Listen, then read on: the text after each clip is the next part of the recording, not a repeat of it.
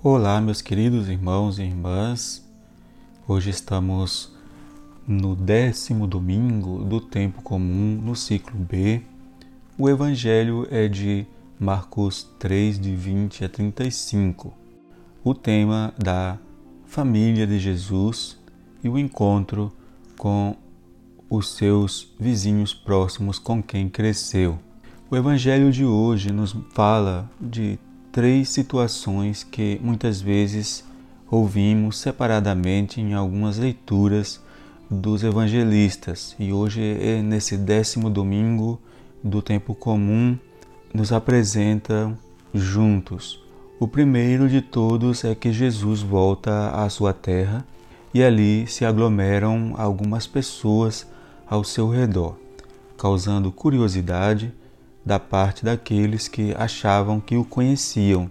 Em Marcos 6, versículo 3, os curiosos fazem uma pergunta, assim como ainda em Mateus fazem essa mesma pergunta. Não é este o carpinteiro, filho de Maria, irmão de Tiago, José, Judas e Simão? E não convivem conosco suas irmãs?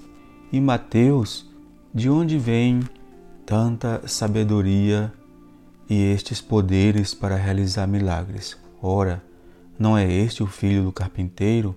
O nome de sua mãe não é Maria? E o de seus irmãos, Tiago, José, Simão e Judas, não vivem entre nós todas as suas irmãs? E aí no evangelho de hoje aparece essa passagem de uma maneira diferente. Nos diz: Tua mãe e teus irmãos estão aí querendo te ver. Se observamos atentamente esses nomes que estão muito presentes na vida de Jesus, os evangelhos também nomeiam seus pais, os pais daqueles que, que cresceram com ele ou que passaram a segui-lo. Judas Tadeu, sabemos que é seu primo por parte do seu pai adotivo São José.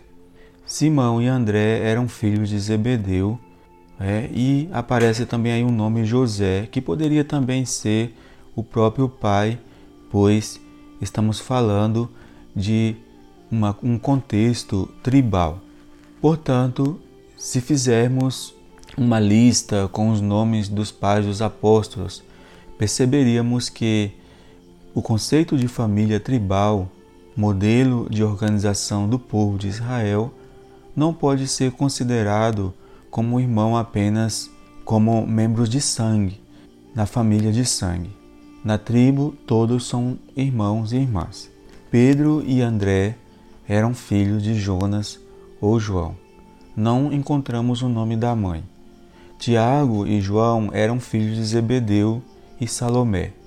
Mateus e Tiago eram filhos de Alfeu. Bartolomeu era filho de Tomai Tomé não aparece o nome dos seus pais. Felipe não aparece o nome de seus pais. Era natural de Betsaida. Simão, o Zelote, um segundo Simão no grupo, era natural de Caná. Alguns autores falam que ele seria o noivo no casamento das bodas de Caná. Não aparece a sua filiação. Judas Iscariotes era filho de Simão, um outro Simão, o único que não era oriundo da Galileia.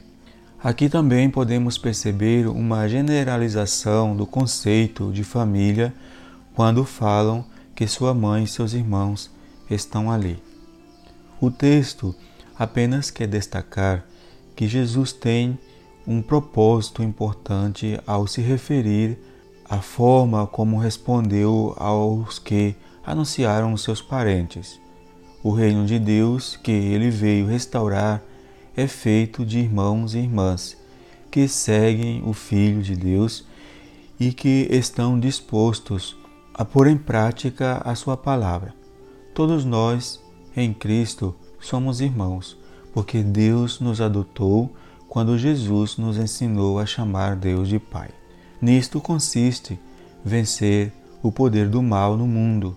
Nisto consiste em vencer o demônio da discórdia, do egoísmo, da indiferença dos seres humanos, uns com os outros, da divisão, da ganância que faz com que uns vivam à margem da sociedade e outros poucos desfrutam das riquezas da terra dada por Deus para todos. Quando assumimos a condição de irmãos, aceitamos um mesmo Pai que nos orienta e nos guia.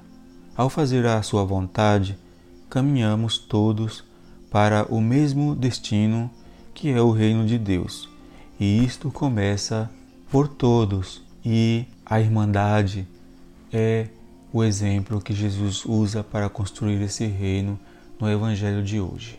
Que possamos verdadeiramente compreender que Jesus quer que todos sejamos irmãos e Ele está junto nessa condição.